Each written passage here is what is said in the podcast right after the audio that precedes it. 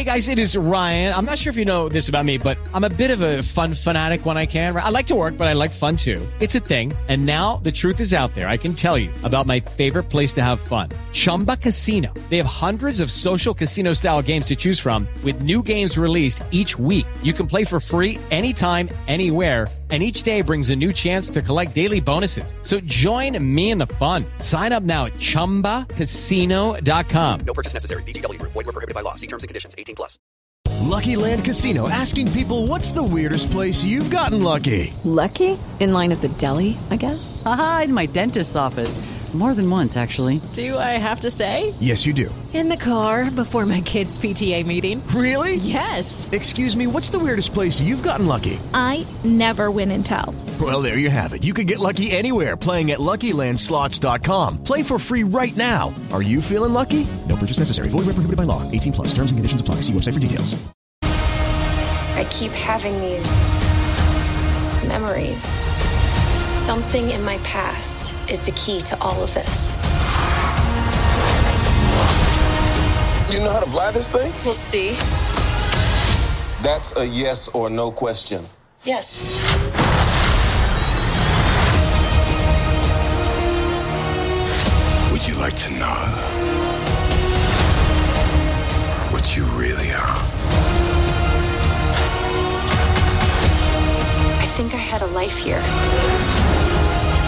What aren't you telling me? You've come a long way, but you're not as strong as you think. This war is just the beginning. I'm not gonna fight your war. I'm gonna end it. During a recent visit to Skywalker Sound, I sat down for a conversation with two women behind the sound of Captain Marvel, starring Brie Larson in Marvel's first female fronted adventure. Supervising sound editor Gwendolyn Yates Whittle was Oscar nominated for Tron Legacy and Avatar, and her recent and upcoming credits include Jurassic World Fallen Kingdom and Mulan. Re recording mixer Lora Hirschberg won an Oscar for Inception and earned a second nomination for The Dark Knight. Her recent credits include The Lion King and upcoming Black Widow. Today we talked about their work on Captain Marvel and also the state of their art, which is still underrepresented by women, though they say that's gradually changing. I'm Carolyn Giardina. Welcome to the Hollywood Reporters Behind the Screen.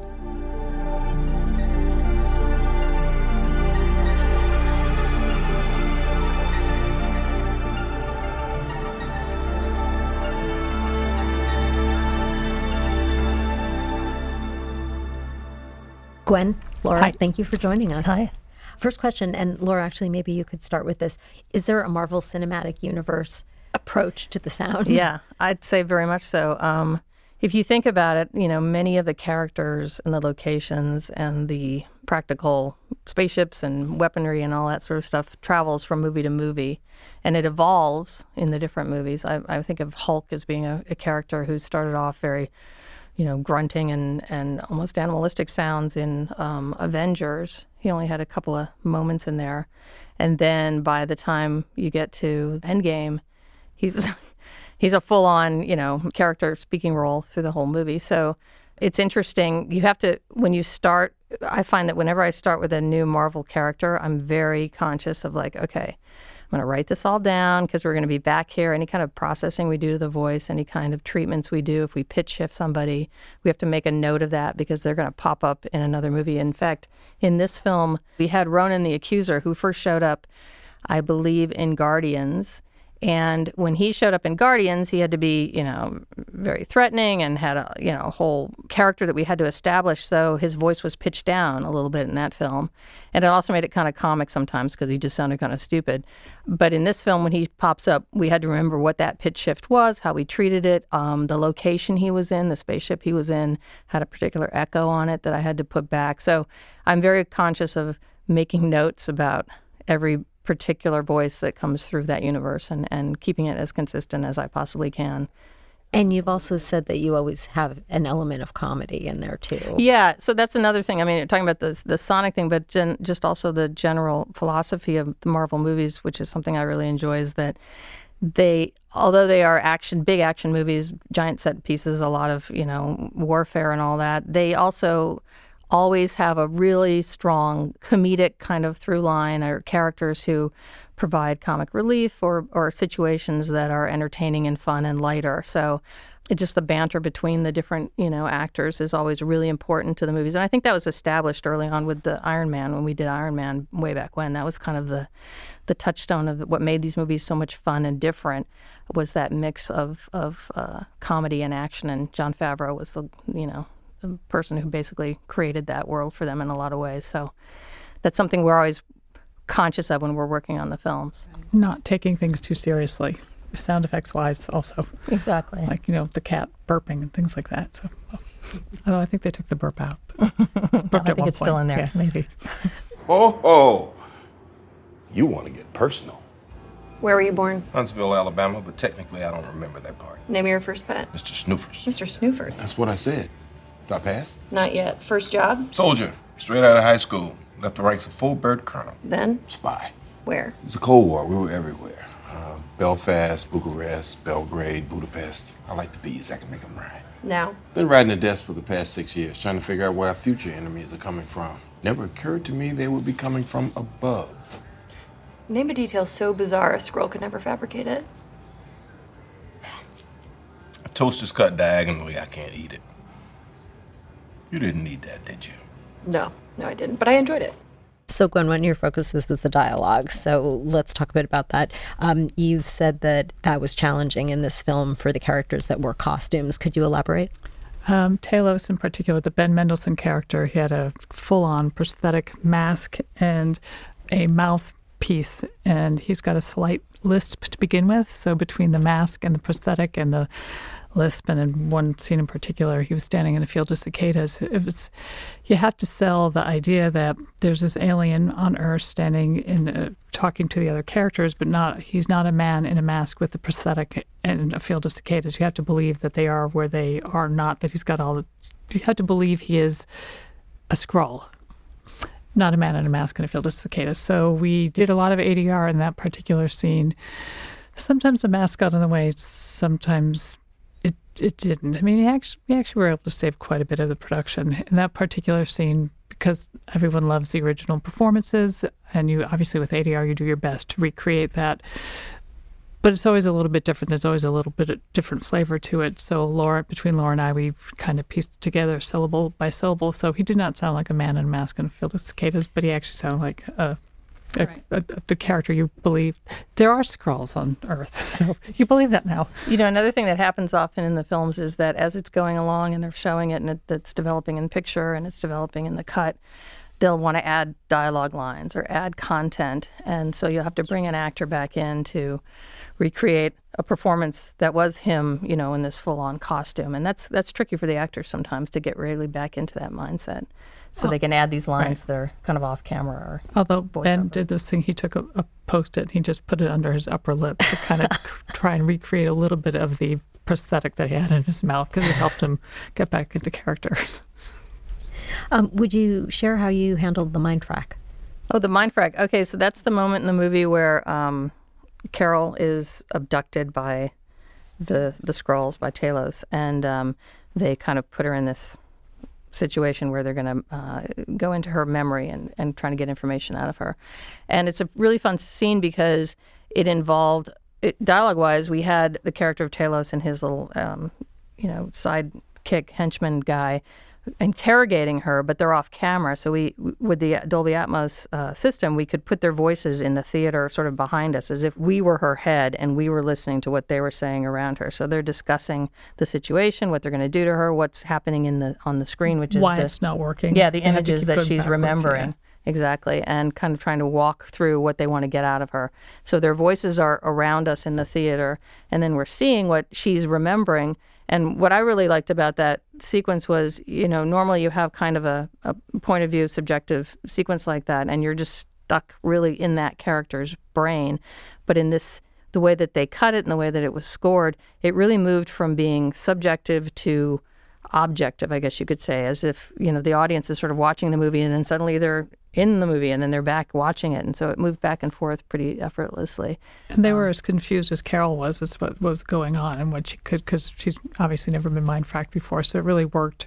Her confusion worked with the audience's confusion. right and then the, the scene was cut to those moments when you thought something was revealed and then it would cut away like no that's not what we want back up and the thing would sort of rewind so it was a pretty interesting sequence and visually it worked really well too they did a great job putting that together Another interesting sequence was when Carol gets her binary power. Right.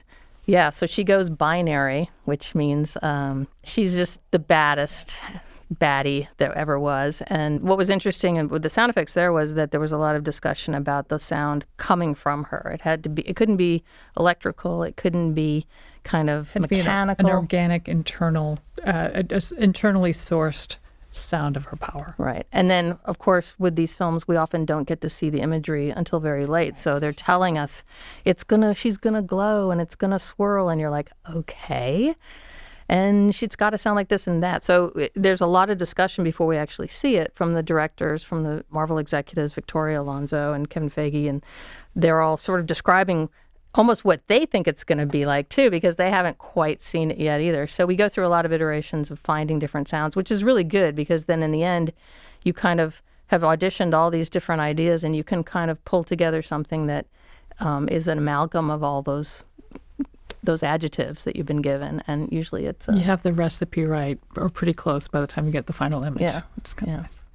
Would you elaborate on how you mixed it? that sequence at the end there, um, when she does go binary, it, you know, the the score had come to its fullest, biggest moment in the movie, and of course, you've got these very iconic lines of her saying, you know, "This is me. I can do this." You know, so she's sort of stating her her purpose. And then the sound effects have to kind of carry the, the visual in a lot of ways. So it's a lot of back and forth between those three elements to make sure you can hear what she's saying, you can feel the the textures that the sound effects are coming, but you also get that emotional lift and and resolution that the music is going to bring. And you. also making sure that everything's not big at exactly the same time, that all the music works with the sound effects to this big crescendo, but they're not hammering each other. Right. Which which was always it's, it's a give and take. Mm-hmm. Mm-hmm. Yeah, we work hard to find like at this moment we're going to have that. At this moment we're going to keep this. And if you can sort of spread out those ingredients over a, a sequence, then the audience feels like they've gotten it all. They just didn't have to have it all on top of it, each other. You know. And they'll feel the crescendo without even realizing that there's been a give and take. I've been fighting with one arm tied behind my back. But what happens when I'm finally set free?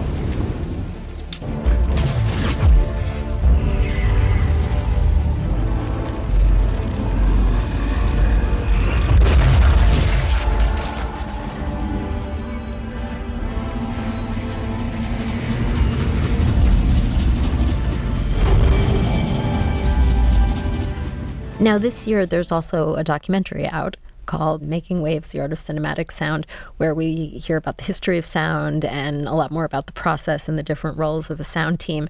And the two of you are both featured on camera in this one. What was it like to be a part of that project? It's very weird to be in front of a camera. yeah, we're not used to being in It's front of the camera. strange. In fact, having a microphone in front of me is very odd. I, I'm a re-recording person. Yes. I'm not a recording person. I, Um, I tell other people what to say. I don't say it. Uh, it was fun though because you know what I really liked about working with Midge is she's such a brilliant teacher and and cinema studies you know historian and she's done our jobs and she knows very well what it takes and what goes into it. So that was really fun to have a director who you didn't have to really explain it to. They just knew where the really interesting stuff was and the really interesting um, details about what this craft is all about. So so it was really fun. She's also very approachable and sh- very easy to be relaxed around. It was really helpful. In fact, do you remember Gwen? We went down to her class at USC. We did? Oh, Probably that's right, about we did. a few years before that. Wow. And Gwen and I hosted a panel called "Take My Job, Please," because we wanted to get more women in the I to come up into me. sound. Yeah, Yeah, and it that's was really fun. So she she and we had sort of collaborated with her on that, you know, in the past, and she's a real advocate for for getting more women into all sorts of uh, aspects of the film industry. But because sound is her job, she's she focuses on that. There is a very limited number of women in your roles right now. Would each of you give us a snapshot of how you got your start in the business? I can't speak for Lora, but I'm, I'm a little on the older side. And when we started, the crews were actually much, much, much bigger because we worked in MAG, so you needed physical manpower to do the job. And there were a lot more women then. And then when digital came and the computers came, for some reason, Well, I think I know what the reason is. I think when when the technology changed, the people who were already very um, proficient at that te- technology were a lot of young guys who had been in the computer business, Right. and suddenly those people who were in the computer industry who had an interest in sound Right. kind of had an easy in. It's true. and they kind of became the you know the the ones who came in and taught us the technology and became the assistants, and then they ended up taking, you know, yeah, that is, a- a big portion of, of work as they went forward, which is great because they're all very talented folks. Right. But I think that that had something to do with it at that point.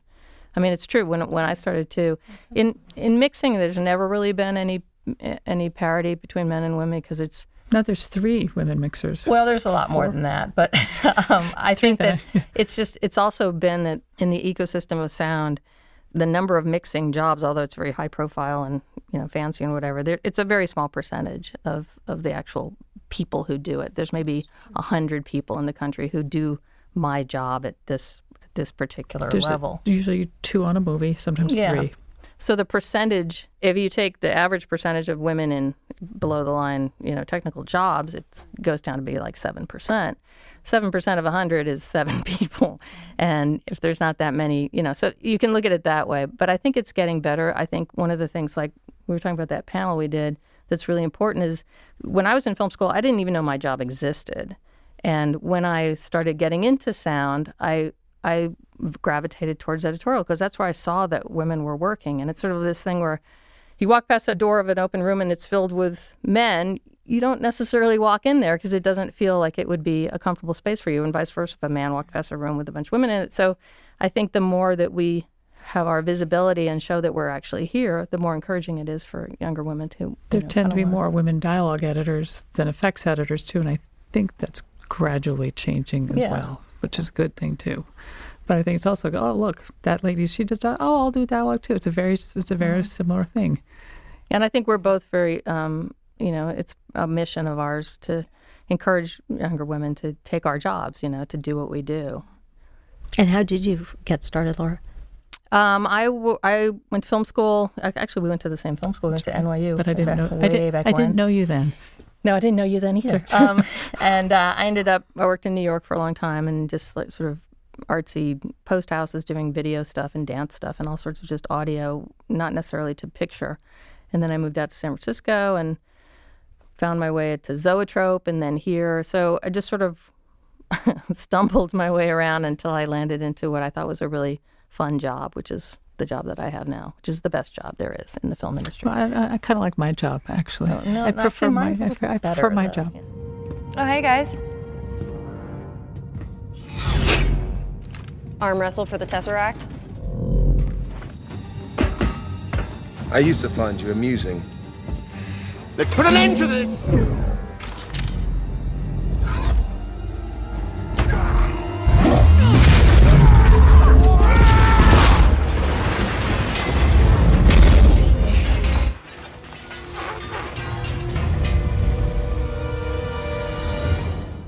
What advice would each of you give young women who want to get into your roles? Do it.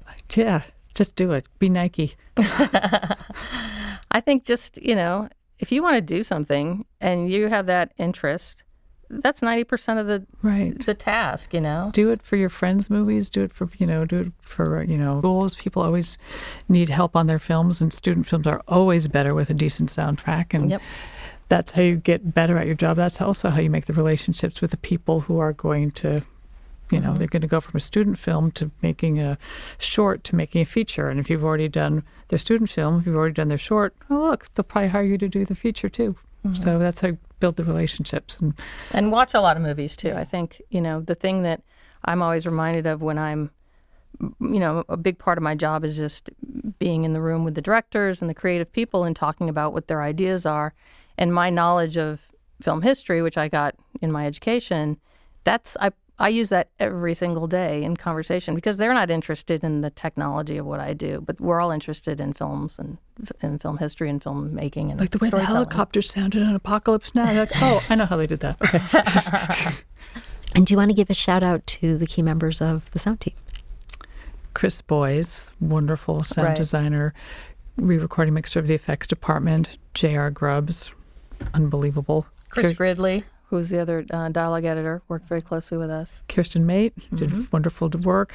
Um, And the future of Hollywood, Kim Patrick. Kim Patrick. Yes. Victoria Alonso saw her effects editing. She said, "Oh my God, you are the future of Hollywood." So now she's FOH from from here on out. Um, we had a really great Foley team. Jana Vance and Ronnie did a wonderful job um, walking the Foley. And then uh, Doug Parker at, at Disney, who's the mix tech on that stage, we worked with a lot. It's great. So everyone at uh, Stage A at Disney is fantastic Yes. as well. Thank you, Don Byro, for keeping us well fed and stocked with everything. Doc Kane for recording all our all our fantastic ADR with prosthetics and all sorts of other fun things. Um, Marco Alicia, unbelievable, wonderful, steady. And Bonnie Wild, uh, another uh, one of our sound mixers was Bonnie Wild, who did a lot of the uh, the premixing and the sound effects side, and then all the rest of the team, which did a We fantastic had a job. little, we had a small army of sound designer, and thank you all for for helping us pull through last minute visual updates. Thank you both so much for joining us. Thank you.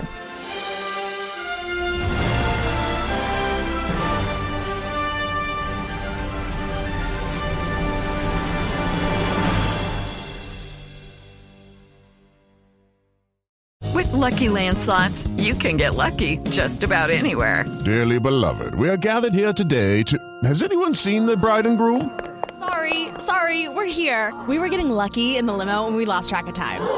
No, Lucky Land Casino, with cash prizes that add up quicker than a guest registry. In that case, I pronounce you lucky. Play for free at LuckyLandSlots.com. Daily bonuses are waiting. No purchase necessary. Void where prohibited by law. 18 plus. Terms and conditions apply. See website for details.